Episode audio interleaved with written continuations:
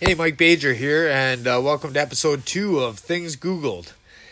One of my sons was born on April 1st, and it got me thinking well, why is there an April Fool's Day? Why do we like pray, play jokes on each other on the first day of April? So, uh, Googled it and uh, found out that April Fool's Day was actually at the time when they changed a, an old calendar to what we use now as the calendar, January 1st now being the new New Year's on what's called the Gregorian calendar. They um, changed the calendar, but they didn't really tell all like the people underneath or whatever.